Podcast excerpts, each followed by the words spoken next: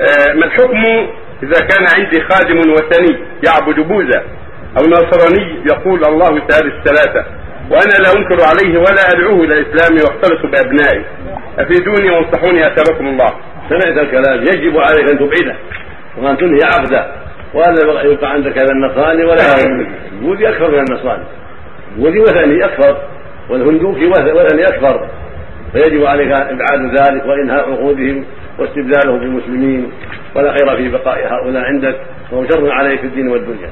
إلا إذا هداهم الله للاسلام قبلوا منك ودعوتهم للإسلام وهداهم الله وقبلوا فلا بأس واحذرهم. فقد يكون إسلامهم غير حقيقي فلكن اقبل منهم الإسلام وادعوهم إلى الإسلام.